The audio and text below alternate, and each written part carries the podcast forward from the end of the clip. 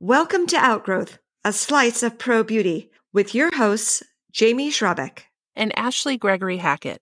It's been more than a year since the coronavirus pandemic completely disrupted our lives and businesses, including travel to industry events. Now that vaccinations have become more available and restrictions have eased, will beauty shows rebound to reunite our industry or fizzle due to lack of participation? Let's grow together.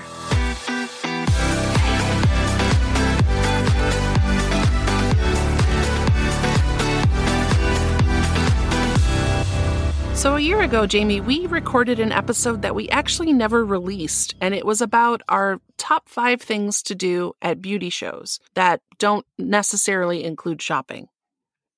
As far as shopping goes, over this last year, that's the only thing that I've done relative to the beauty industry, and it's been done online.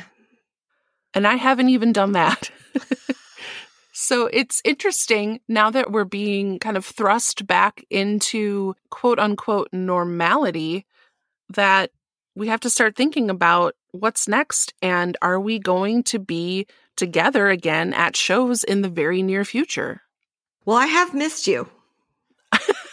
I've missed you too. It's been more than a year since we've been in the same place, which was New York, where this entire podcast and everything started.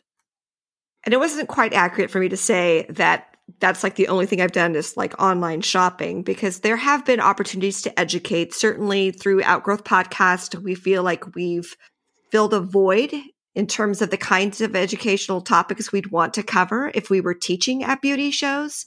But now that the reality is upon us that beauty shows are on the schedule, tickets are on sale, educators are thinking about what topics they want to present it's becoming real and I'm not sure I'm ready. I feel the same way. I think you put it perfectly. It's starting to feel real again. And I feel like I've been in hibernation as far as focusing on the traditional aspects of our industry, like going to a show. What will I wear? What will I pack? And what will I teach? And now I'm not sure if I'm ready to step back into that light again at least not in the way that we have in the past. I'm looking forward to maybe what the evolution will be because I don't think it's going to be business as usual. How about you? I don't expect it to be business as usual at all because that's what's been communicated to us thus far. The organizers who've reached out about educating have made it clear that they intend to follow through with much of the guidance that we've dealt with for the last year. Yes, I think it really depends on the show, but the transition window from complete quarantine and social distancing and masking and all of the things that we've become so used to, I don't think that there will be just a complete reversal anytime soon. How do we deal with that under the guise or under the construct of a beauty show?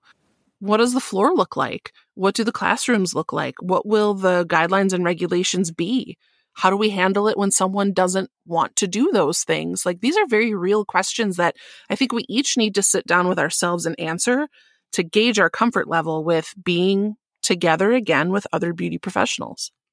I'm so grateful not to be a show organizer right now. They definitely have their work cut out for them. And I think if we each have that sort of reckoning moment with ourselves and determine like what's our line personally, what's our comfort level. That way we don't have to do it at the show and potentially have conflict or bad feelings or potential issues. So maybe that's something we all need to do before we even buy a ticket to another show. When the save the dates were announced, and many of them were announced early last year, I thought to myself, at a minimum, I'm not traveling anywhere until after I'm vaccinated. Mm-hmm. The dates were announced and then pushed back and then pushed back again. And so it started to feel like this might never happen. And so I thought, okay, I'm not going to deal with it until I have to. And now it looks like I'm actually considering booking airfare to some of these shows. And that's a whole other gambit as far as being on an airplane and being in an airport. I know that there's people listening who are rolling their eyes and saying, okay, I've been doing that for the past six months. But again, we're all different and what we're comfortable with is very different too. Booking airfare has been on my list of things to do for a couple of weeks now. And I'm holding off because I'm convinced that the shows will happen unless something drastic, really drastic happens. I'm just not sure of what my involvement will be. So, for example, I don't want to travel somewhere where I'm not involved in the education at the show. I'm not going to attend a show just as an attendee. Mm-hmm. I'm not that anxious to hang out with everyone that I would go just to walk the show floor because that wasn't the highlight of my experiences in the past. Why would I want to do that again when I think that's likely the place where I'd feel most uncomfortable? I always did before because it's large crowds of people not really watching where they're going, oftentimes dragging large rolling bags behind them. And it just wasn't my idea of fun in the past. Well, we each made a list of the top five things that we thought were important to do at beauty shows. We recorded the episode a year ago, more than that, actually. And looking over our lists, they definitely still apply, but I think each one of them has an asterisk next to it now. Like the number one thing that I think everyone should be doing at shows is networking and just reconnecting with contacts, putting in the FaceTime, meeting up with the brands that you use and talking to the people that you follow on social media and all of those other things. But now I'm thinking, like, okay, what is the mainstay of a beauty show? And that to me is hugs. you see someone only at shows, you haven't seen them in a long time. Everybody always kind of reconnects and re meets with a hug. And I don't think I'm comfortable with that. I I don't know how I would then signal that or indicate that to someone without making them feel uncomfortable. Like there's, I think we even have to get down that granular to think about how am I going to address a situation like this? Do I wear a red wristband saying, please don't hug me? Like, how do we get to the point where there's even protocol for something as simple as that? We need to recognize each other first, Ashley. We haven't seen people in over a year, and I'm expecting everyone will be wearing face masks. Mm-hmm. Name badges are going to be that much more important. Definitely. Maybe instead of industry icon on the bottom of our badge, it'll say, please don't hug me. Keep your distance. if you're close enough to read this, you're too close. The other thing I liked doing at shows was trend spotting. And I don't think that we're going to see much by way of product innovation or new trends kind of coming down the pike because we're all so scattered and scrambled and have been over the past 13, 14 months that I just don't see that happening at a traditional show. I think it would be really hard to, get the attention of attendees if I were a manufacturer because I think so much of it is going to be more about who's attending and connecting with individuals than necessarily connecting with brands. Definitely. I think the smart brands will be doing some type of back to basics, like let's shake off the dust and get back into it with a review of technique or a review of product line or something like that just to really engage people and bring them back into the fold. Well, you know, the idea of walking the show floor, I have to say I enjoyed doing that, but only when it wasn't crowded. So I would try to do it even before the main show opened because as an educator, if we have access to the show floor as if we were an exhibitor, I'd want to just walk the show floor just to see how the booths were designed and what product might be out, but not because I wanted to mingle with a bunch of people or necessarily shop. So just to see the mm-hmm. show floor to get a feel for what's being exhibited and, and how it's being presented. And then second on my list was introducing yourself to someone you admire, but that goes back to your idea, not that you necessarily hug someone upon first meeting, but just the idea of even approaching someone you don't know. Mm-hmm. You know, how do you approach? You don't know this person's perspective on things. You'd have to, I think, be even more respectful than you would be under normal circumstances. And I agree with you. I had listed study the show guide as a way to kind of prepare yourself for the show and not really waste any time in being overwhelmed. I think we have to come to terms with the fact that these show floors are going to be smaller than they were just based on number of vendors that will be there, number of exhibitors. It's been a tough year for them too. Trade shows are a big expense, especially if you exhibit at them. And we have to really be resilient as an industry to not get discouraged by that. You know, side note, you and I being in nails have seen this downtrend of nail exhibitors at different shows for years. And now that I think we're going to be seeing that on the hair and skin side as well, it's going to be interesting to see what the reaction is and the feedback that the shows are getting. I think there's going to be this really big excitement with being back together again, feeling like we are finally back to normal. But couched with this kind of disappointment of like, oh, it's not exactly as I expected it, or it's not exactly like it used to be. If we see smaller show floors and increased distancing between booths, then we know that the participation is much lower. Yes. And I think that'll just shine a bigger spotlight on education. Because if you go to a show, yes, there's the fun part of shopping and walking the floor and feeling the energy and having your ears totally blown out by the loud music. But this way, I think there's going to be a just a bigger focus on what's actually happening in the classrooms because that's really where the action's going to be. One of my suggestions was to attend a class outside your specialty.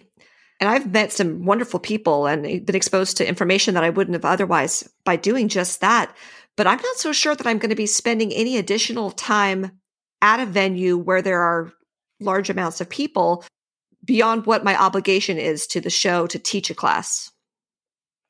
Absolutely. Plus, there may be capacity restrictions based on social distancing, and the number of chairs might be at a premium. So, attending a class outside of your specialty may actually be taking a spot away from someone in that specialty to be able to attend it. And so, that's kind of another thing that flies out the window of being exposed to a different part of our industry. I do think this year we will be seeing moving forward more of a focus on safety and protocol advocacy, all of the things that were decidedly unsexy topics in years past.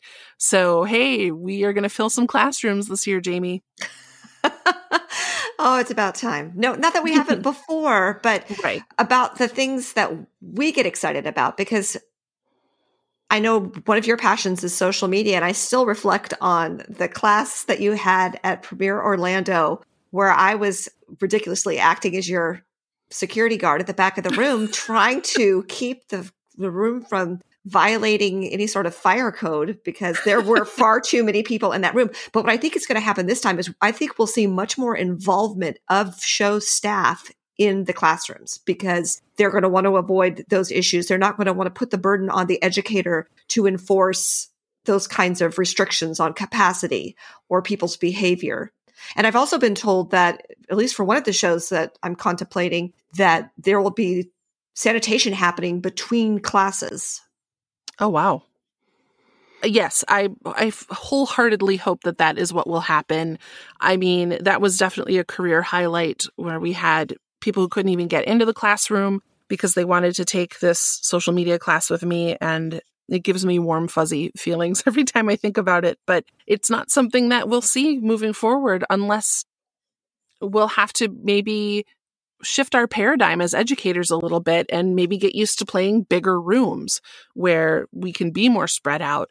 And then that puts the onus on us as educators not to be policing the the people in the room as far as social distancing and mask use and all of that, but it will put more of a burden on us to play to larger rooms. That's a whole level of energy that is something a lot of us aren't used to. If you're going to play to a 50 seat classroom versus teaching a class to a room that can fit 5,000 people, that's it completely changes how you present the material, whether it changes how you present it audio visually or how you physically move around the room. Like it's going to be different. And I think the most adaptable educators are going to be the ones that are going to have a ton of success this year in just making people feel comfortable, but also understanding that it's very serious and we have to take it seriously.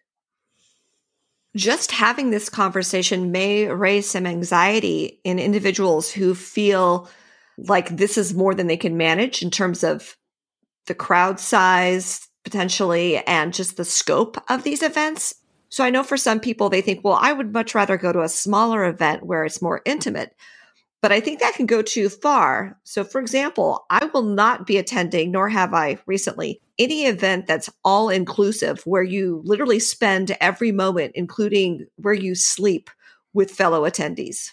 Yes. I will not be doing that. I like having my distance. I like having options. Mm-hmm. I like being able to spend my time where I choose and choose who I spend my time with. I agree. Those shows exist because there are lots of different attendees who have different styles and what they want out of a show. I, like you, prefer to go to the larger shows that give me the flexibility of having just a little bit of downtime too. I think that's important for us as educators to have just a little bit of time where no one is talking to us. We're not in a loud place with the show floor and we could just kind of decompress and get our energy up to really teach the best class possible. For attendees, I think that it's also important to have a place to sit for a minute and not have areas of the convention center restricted because of, you know, needing to sanitize them or whatever. I think if we get corralled into a space in the interest of keeping us and our exposure level into one part of the place, it's just going to feel really claustrophobic. So hopefully shows take that into account as well. Or even attending an event that's in a remote place, but then you have individuals coming from all across the country to spend 48 or 72 hours together 24 7 to me is not my idea of what safety looks like because in that case I would feel trapped. Yeah. I feel like a show is an experience, but I want to be in the driver's seat of what my experience will be. I don't want to have my weekend kind of metered out for me. And I think we're going to see a real uptick in the amount of single day attendees versus someone who buys, you know, the full three day package just to maybe kind of dip their toes in the show water again and have the the freedom and ability to say, you know what, I'm not ready. I'm just going to make this minimal investment as far as tickets go. And also as a safeguard against the show being canceled. We've seen some shows, unfortunately, say, hey, we're canceling, we're going to roll your ticket over to next year.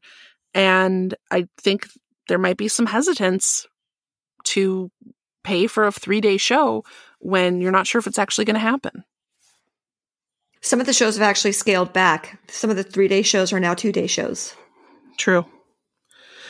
So that's a whole other can of worms, too, because what we've done in the past, as far as having a full day of education without the show floor, now means our attention is going to be divided as attendees. And how do you, how do you make that work? But there will be exceptions to the rule, of course. There are people who are going strictly to shop, who are there to competitive shop and find new product lines and maybe take advantage of some discounts and things like that. But I think the most important thing that I have on my list that applied a year ago and will apply for the next many years is giving feedback to the show. One of the things you say at the end of your classes, Jamie, that's so important is if you like what I did here today, please tell the show. I've been very fortunate to receive some great feedback about my classes, and they've come in the form of an Instagram comment or a DM or an email, which is amazing. And I love having those testimonials. But I've also received that feedback at shows that have not had me back as an educator.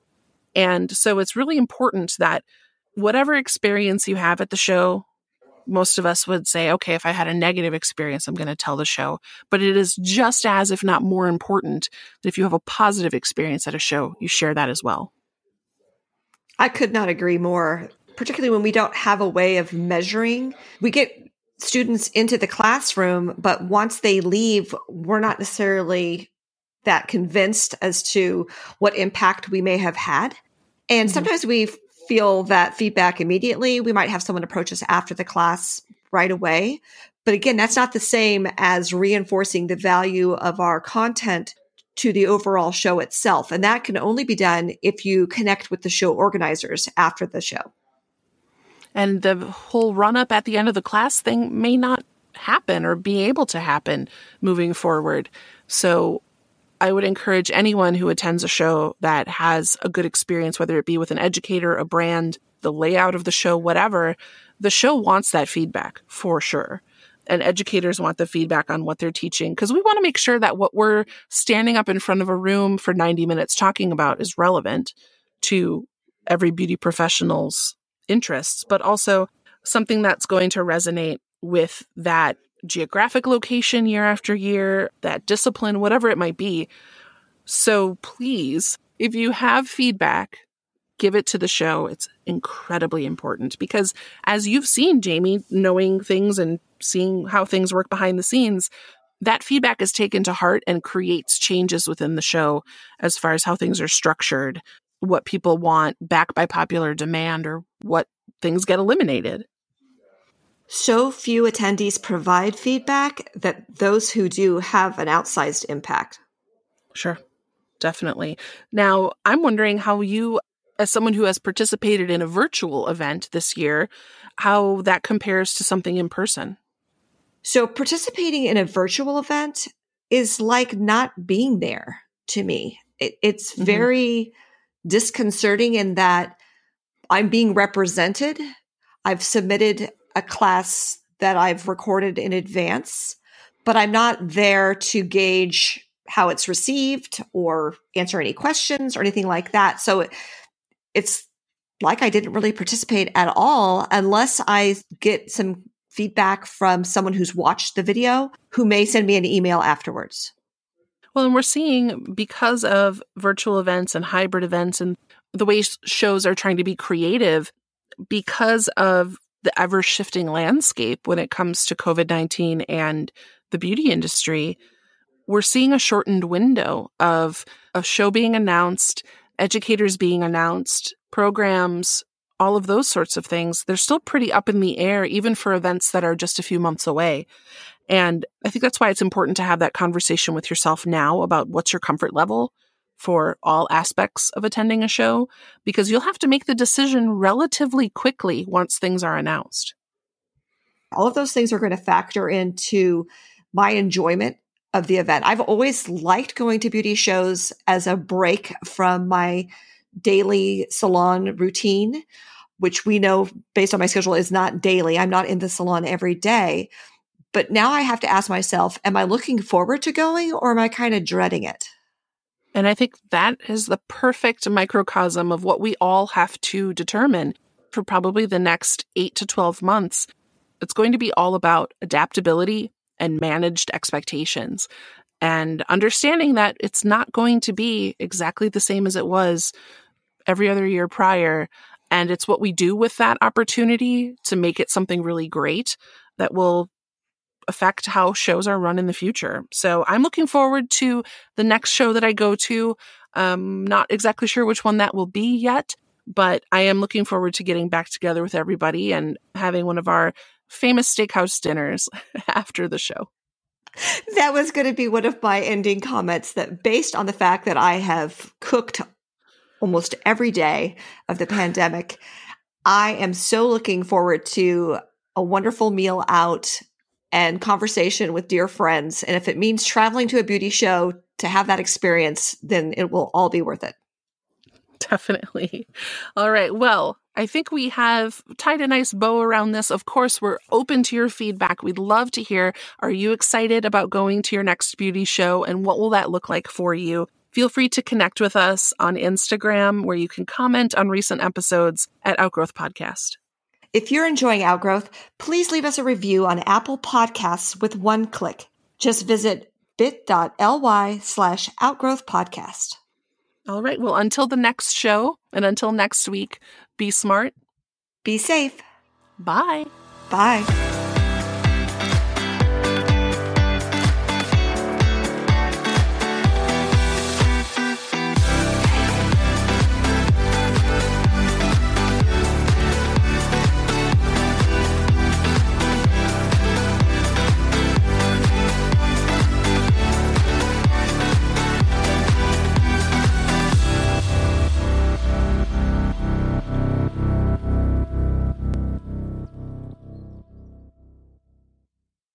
Love the pro beauty industry and bringing our listeners new episodes on relevant topics every week.